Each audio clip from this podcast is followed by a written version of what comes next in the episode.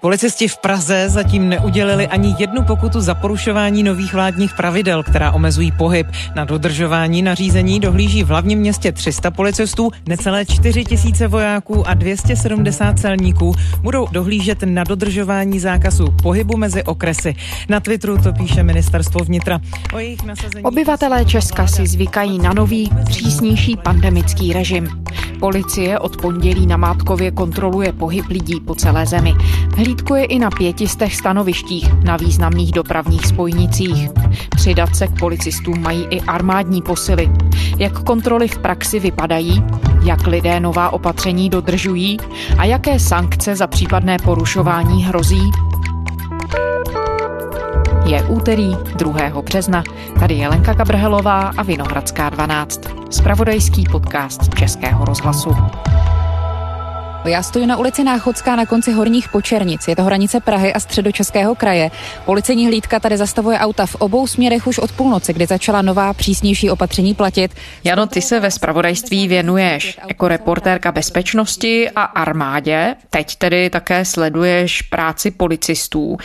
Dá se říct, jak podstatně se v těchto dnech mění jejich role? Záleží, jaké části policie, ale v celku se jí mění dost podstatně, protože v pátek vláda rozhodla, že od pondělí se uzavřou okresy, že se nebude moct cestovat mezi okresy a že to tedy znamená, že některé ty přechody mezi těmito okresy bude muset hlídat policie. Jana Magdoňová, reportérka Českého rozhlasu. Vyčlenili na to 26 tisíc policistů. Samozřejmě to neznamená, že těch 26 tisíc policistů je v jednu chvíli nasazeno, ale bude se různě točit ve 12-hodinových směnách.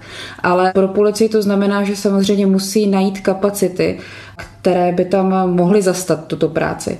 Takže třeba konkrétně v Praze to byly speciální pořádkové služby, byly to motorizované jednotky, policisté, kteří normálně hlídkují třeba v metrech, tak se přesunuli na kontrolní stanoviště na okraje Prahy. No ty si strávila pondělí v pražských ulicích, byla si právě i na těch stanovištích policejních. Co se tam viděla, jak ty kontroly probíhají? Já jsem tam přišla ráno, hned v pondělí a bylo to zrovna ve chvíli, kdy se střídaly dvě služby, to znamená končila služba, která tam přijela o půlnoci z neděle na pondělí, kdy začala platit opatření a vyměňovala se za novou službu, takže jsem mluvila hlavně s policisty, kteří tam trávili noc a brzké ráno. Bylo to na ulici, teda ještě abych to doplnila, Náchodská u Horních Počernic, takže je to hranice Prahy a středočeského kraje. Ze začátku říkali, že neměli skoro nic na práci, že tam jezdilo málo aut, ale samozřejmě kolem 6. hodiny ráno už těch aut začalo přibývat. Já jsem s nimi mluvila kolem 8 hodiny ráno a to říkali, že už v tu chvíli zkontrolovali na 80 řidičů, ale vrátili nebo nedovolili jim překročit hranici okresu asi jenom v pěti případech, že vrátili pět aut zpět. Takže co třeba jste viděli za dokumenty dneska? Eh, většinou to byly pracovní smlouvy, čestná prohlášení a v případě, že toto neměli, tak jsme je odkázali na stránky ministerstva vnitra, kde tyto dokumenty jsou volně ke stažení a rovněž jsme upozornili na eh, stránky vláda.cz, kde eh, lze jednotlivé informace získat. Je to pro ně nová věc, protože spousta z nich není zvyklých, že by takhle hlídkovali na kontrolních stanovištích. Navíc 12-hodinové služby nejsou krátké. Konkrétně pražská policie, se kterými já jsem tedy trávila to ráno, tak někteří příslušníci pražské policie v minulosti byli v těch uzavřených okresech na Trutnovsku, Sokolovsku a Chebsku. A protože se potom ta opatření rozšířila na celou Českou republiku, tak se vrátili zpět do Prahy. Když lidem chybí takové ty dokumenty, které představilo ministerstvo vnitra, eh, máte je třeba k dispozici v autě, že jim je můžete poskytnout?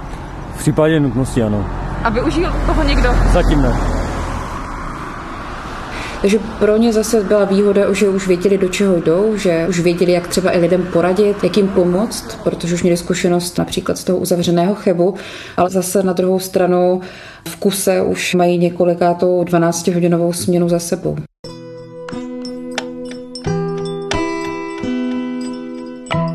Pojďme tedy popsat, jak taková kontrola vypadala, jak dlouhé to je, kolik času zabrala, na co se měli řidiči připravit? Ty kontroly byly namátkové. Policisté mi několikrát říkali, že hlavně nechtějí způsobit nějaký dopravní kolaps, dopravní kolony, takže většinou stáli na místech, kde pohodlně mohli to auto odklonit. Řidič zastavil, nasadil se teda většinou respirátor a policisté ho poprosili, jestli se může prokázat něčím, proč vlastně překračuje hranici toho okresu. Většinou se jednalo o to, že řidič cestoval do zaměstnání, takže úplně ideálně, když ukázal nějakou pracovní průkazku nebo pracovní smlouvu. Jedu, tady jsem nakládal v Praze a jedu na výkládku Třebechovice a Hradec Králové. Policisté mi říkali, že bylo vidět, že lidé o té změně nebo o tom opatření vědí, že jsou na ně většinou připraveni a měli hned po ruce připravené papíry, aby ukázali, že tedy cestují třeba za prací, za lékařem nebo na nějaký úřad. Tohle jsou Třebechovice, vykládám a tohle vykládám Hradec Králové. Dobře, pořád. A není, není zač. Taky vám taky, naschle. Další důvody, proč lidé překračovali hranice okresu, samozřejmě pokud to nebylo do práce, tak se jednalo třeba právě o lékaře, anebo jeli na test na koronavirus. Tam opět stačilo, že měli registraci, že měli nějaký termín, kdy ten test je. Ta celková kontrola trvala většinou minutu, dvě, nebylo to vůbec dlouhé.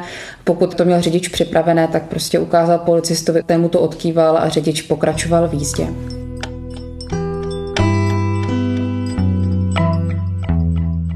No ty jsi zmiňovala, že celkem tedy je nasazeno do akce teď asi 26 tisíc policistů. Kde všude jsou? Liší se nějak ta hustota jejich rozmístění? Víme o tom něco? Víme, že by měly být rozmístěni na pětistovce stanovišť, různě po republice. Jsou to dálnice, rychlostní silnice, jsou to i třeba vytipovaná místa, v nějakých určitých regionech, krajích v návaznosti na nějakou místní znalost, že třeba tamní policie ví, že třeba ta určitá ulice nebo ta určitá cesta je oblíbená mezi řidiči na přejezd mezi jednotlivými městy. Dobrý den, pane řidiči, nevystupujte. Předložte mi řidičský průkaz. Děkuji, tady máte potvrzení o zaměstnání. No to jenom s tím řidičákem, jestli to souhlasí ty údaje v pořádku do Ostravy. Tak doklady vracím. Ode mě všechno, hezký den naslanou. Policista Martin právě zkontroloval řidiče, který přijížděl mezi okresy Nový Čína a Ostrava. Musel svou cestu doložit potvrzením od zaměstnavatele. Ten první den je víceméně takový informativní efektivní, takže i my jsme k těm řidičům takový benevolentnější a ty potvrzení, které chybí, tak většina těch řidičů si dodá během dalších dní. Zhruba 250 policistů ode dneška dohlíží v Olomouckém kraji na dodržování nového nařízení o omezení pohybu mezi okresy. Hlídky řidiče zastavují na dálnicích a silnicích prvních, druhých i třetích tříd. Celkem se jedná o 170 míst. Hezké ráno, tak já jsem teď na hranici okresu Náchod Trutnov mezi Červeným kostelcem a Rtyní v Podkrkonoší. Tady byl ještě před pár minutami jeden z těch kontrolních bodů. Policisté tu zastavovali auta, kontrolovali u řidičů potřebné doklady. Já jsem tu s hlídkou strávil zhruba 15 minut, za tu dobu se tu nestalo, aby někdo nebo někoho musela policie otáčet a vracet zpátky. Většinou e, jsou lidé připraveni, ty dokumenty u sebe mají. E, Trutnovsko bylo uzavřeno už v minulých týdnech kvůli té epidemiologické situaci situaci eh, pro policisty se ale ten režim na hranicích okresu teď trochu změnil. Hlídky jsou místo na těch stanovištích mnohem více mobilní a ta místa kontrol často mění. Podle policistky Lenky Mlínové má drtivá většina řidičů připravené potřebné dokumenty pro cesty do okolních okresů. 90% řidičů, kteří přijíždí do našeho okresu, mají přesně ty doklady, které mají mít a mají je kompletní. Potvrzení od zaměstnavatele měl i dělník z Chomutovska, který v Bílině na Teplicku pracuje na rekonstrukci bytů. Nám to mailem rozeslali normálně a my jsme si to vytiskli a vždycky tu zakázku tam dopíšeme a jedem. Já právě teď stojím u silnice mezi Uherským ostrohem a Veselým nad Moravou. Tady se setkávají nejen dva okresy, Uhersko-Hradišský a Hodonínský, ale i rovnou dva kraje, Zlínský a Jihomoravský. Obě města jsou od sebe vzdálená asi jen dva kilometry a provoz na tomto frekventovaném tahu se oproti normálu prakticky neliší. Jezdí tady velká spousta aut. Policisté provádí namátkové kontroly už od půlnoci. Za zhruba hodinu a půl, co jsem tady, eh, zkontrolovali asi 50 vozidel. Eh, tady ve Zlínském kraji nemají policisté určená pevná stanoviště, kde budou stát pořád, ale na hranicích okresu vytipovali několik desítek míst, kudy řidiči často jezdí a budou tato místa průběžně střídat. S namátkovými kontrolami by měli ode dneška počítat cestující na tramvajové lince číslo 11 z Liberce do Jablonce nad Nisou a v opačném směru. Upozornil na to dopravní podnik měst Liberce a Jablonce nad Nisou. Na kontroly příslušných dokladů by v souvislosti s uzavřením okresů, které ode dneška nařídila vláda, měli být lidé připraveni i na autobusové lince číslo 18 do Bedřichova.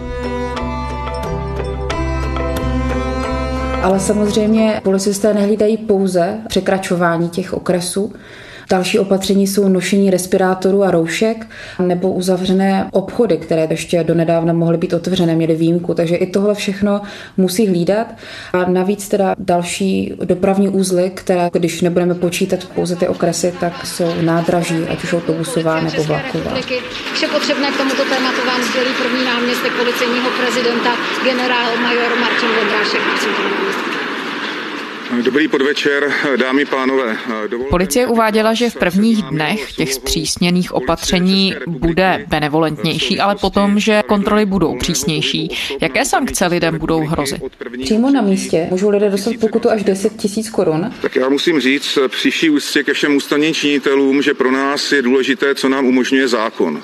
A zákon nám umožňuje uložit na místě v příkazním řízení pokutu v maximální výši 10 tisíc korun.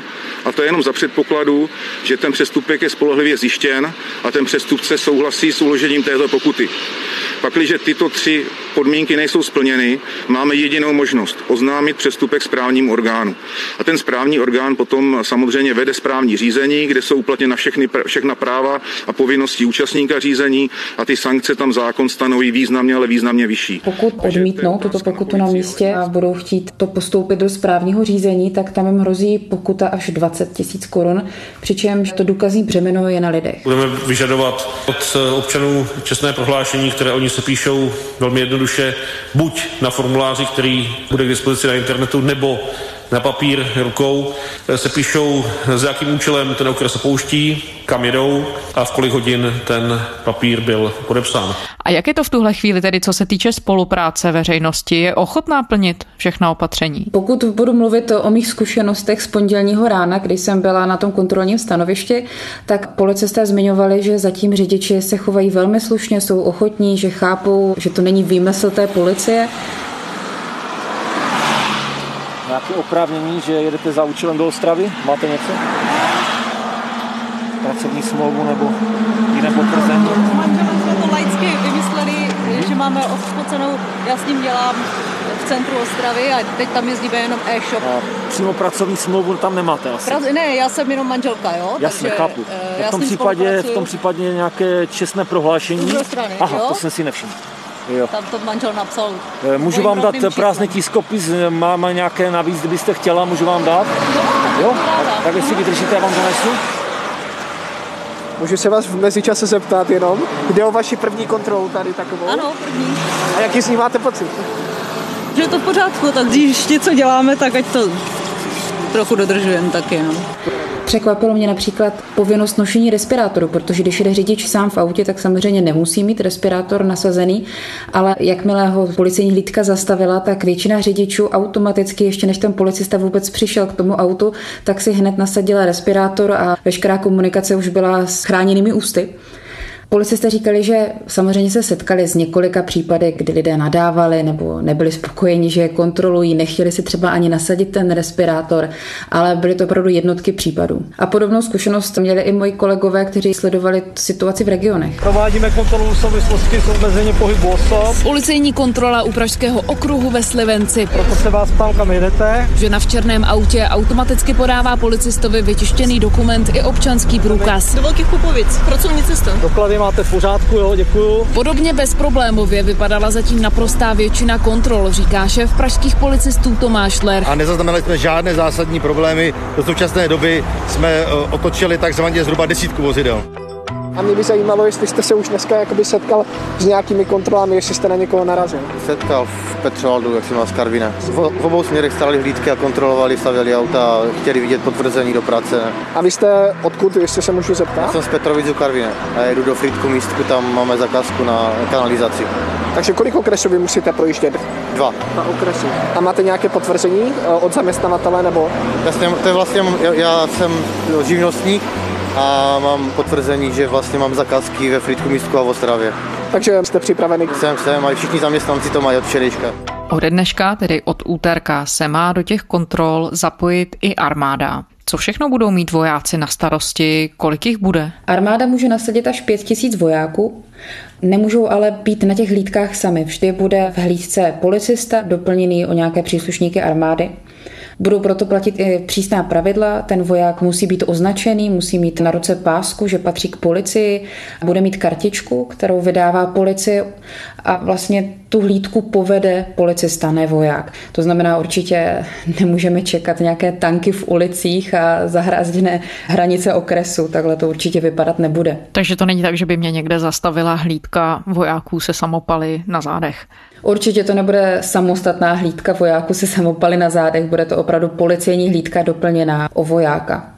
Přičemž armáda sice může nasadit pět tisíc vojáků, ale není to, že zase bude nasazených pět tisíc vojáků v jednu chvíli. Budou se točit v různých směnách a spíš to bude, když bude policie potřebovat výpomoc, tak ten voják pomůže. A pokud bychom měli mluvit o kontextu, jak zásadní moment to pro armádu může být logisticky? Tak vojáků je v tuto chvíli necelých 26 tisíc. Když pět tisíc vojáků má vyčlenit pro pomoc policie na kontrolu těch kontrolních stanovišť nebo na kontrolu řidičů, tak už je to velká část vojáků. Navíc vojáci stále, jsou to stovky vojáků, co pomáhají v nemocnicích, v sociálních zařízeních a pořád samozřejmě máme závazky vůči našim spojencům, to znamená, vojáci stále jezdí na mise, stále musí rotovat tam, kde jsou nasazeni. Takže pro armádu už je to značně komplikovaná situace. Mluvčí ministerstva obrany Jan Pejšek potvrdil, že by se mělo do kontrol zapojit až pět tisíc vojáků. Předpokládáme, že to bude stejně jako v minulosti formou společných lídek, ať už to bude na hranicích okresů, na silnicích nebo například jinde v ulicích. Pejšek doplnil, že armáda je ale i s ohledem na pomoc v nemocnicích na hranici svých kapacit. Během téměř roční účasti v boji proti epidemii koronaviru nasadila zhruba 17,5 tisíc vojáků. Jak je to nebývalá situace pro armádu, Jano, že je tímhle způsobem nasazená vlastně do vynucování civilního veřejného pořádku? V Česku na to nejsme úplně zvyklí, že bychom měli vojáky takhle v ulicích. Když jsem se dívala do historie, tak jsem objevila, že naposled by to mělo být ve větším měřítku v roce 2016.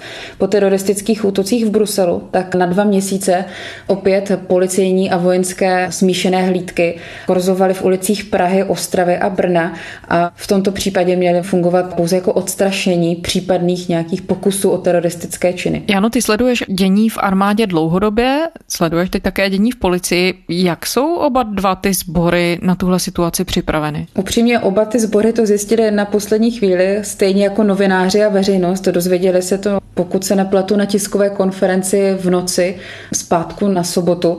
Policie potom celý víkend přeskupovala všechny příslušníky, řešila, jak ty směny budou vypadat, kolik policistů nasadí, ze kterých útvarů je nasadí. To stejné armáda. Bylo to všechno opravdu narychlo na poslední chvíli a doprovázelo to ani ne zmatky, jako spíš spěch protože to nevěděli dopředu. A existuje nějaká obava, že by to mohlo logisticky výrazněji zasáhnout v tom, aby plnili ty svoje běžné povinnosti?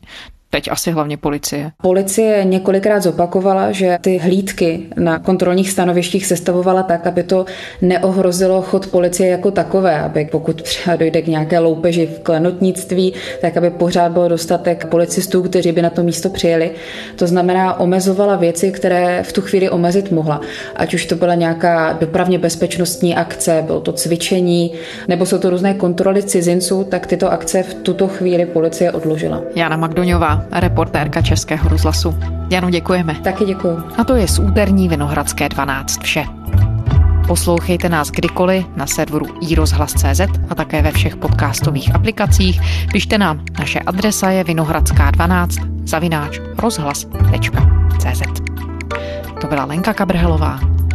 Těšíme se zítra.